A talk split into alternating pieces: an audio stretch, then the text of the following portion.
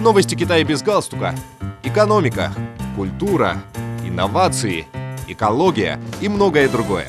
Обо всем этом без политики. Дорогие друзья, вы слушаете новости Китая без галстука.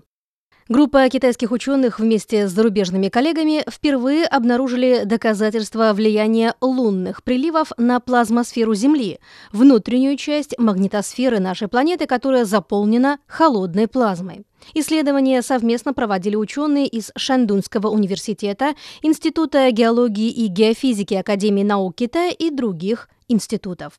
Его результаты были опубликованы в журнале Natural Physics. По словам ученых, ранее уже сообщалось об эффектах, вызванных лунными приливами в земной коре, океанах, атмосфере и ионосфере. Однако вопрос о том, существует ли эффект лунного прилива в областях, где преобладает плазма, оставался еще открытым. Сяо Джао, соавтор статьи, исследователь из Шандунского университета, сообщил, что в ходе исследования были проанализированы данные, полученные в с более чем 10 спутников за последние 4 десятилетия. Ученые обнаружили, что сигнал, вызванный лунным приливом в плазмосфере Земли, обладает отчетливой суточной и месячной периодичностью, что отличается от полусуточных и полумесячных вариаций, характерных для большинства ранее наблюдавшихся эффектов лунного прилива в других областях. Полученные результаты расширяют наше понимание взаимодействия Земли и Луны в области, которая ранее не рассматривалась, сказал Сяо Джао. Кроме того, это также дает важные подсказки для будущих исследований в более широких регионах и системах, состоящих из двух небесных тел, включая другие планетные системы в нашей Солнечной системе и за ее пределами, добавил исследователь.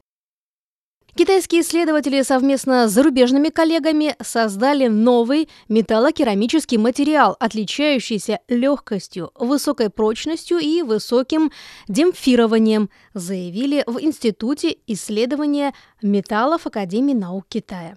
Благодаря своим свойствам новый материал найдет применение в космонавтике и точном приборостроении, говорится в статье, опубликованной в международном журнале Materials Today. В разработке приняли участие научные сотрудники из Академии наук Китая, Китайского научно-технологического университета, Калифорнийского университета в Беркли и Шанхайского технологического университета.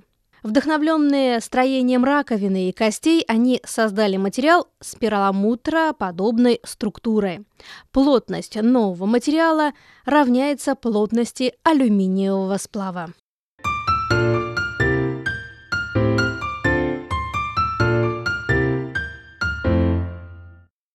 Китайская лаборатория по исследованию дальнего космоса приглашает ведущих молодых ученых со всего мира подать заявки на участие в программе для выдающихся зарубежных молодых ученых 2023 года, чтобы способствовать развитию изучения дальнего космоса.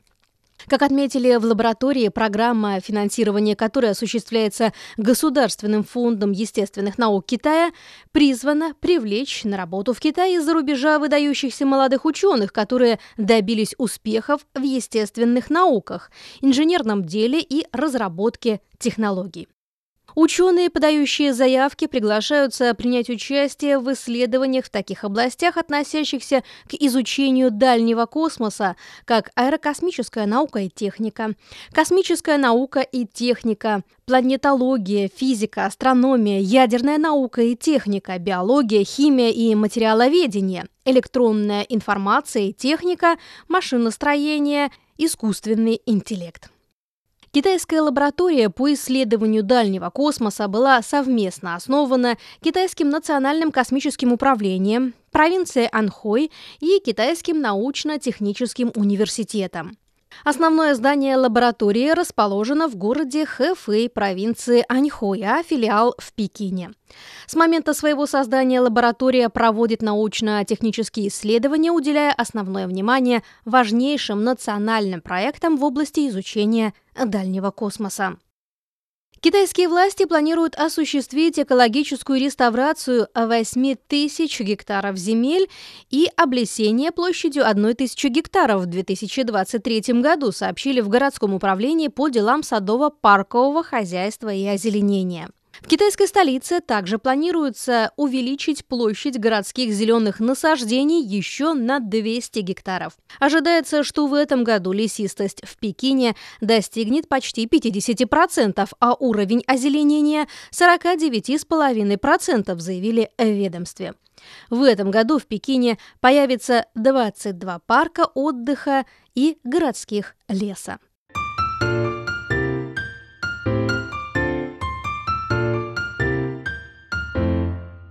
Дорогие друзья, вы слушали новости Китая без галстука. Благодарю за внимание.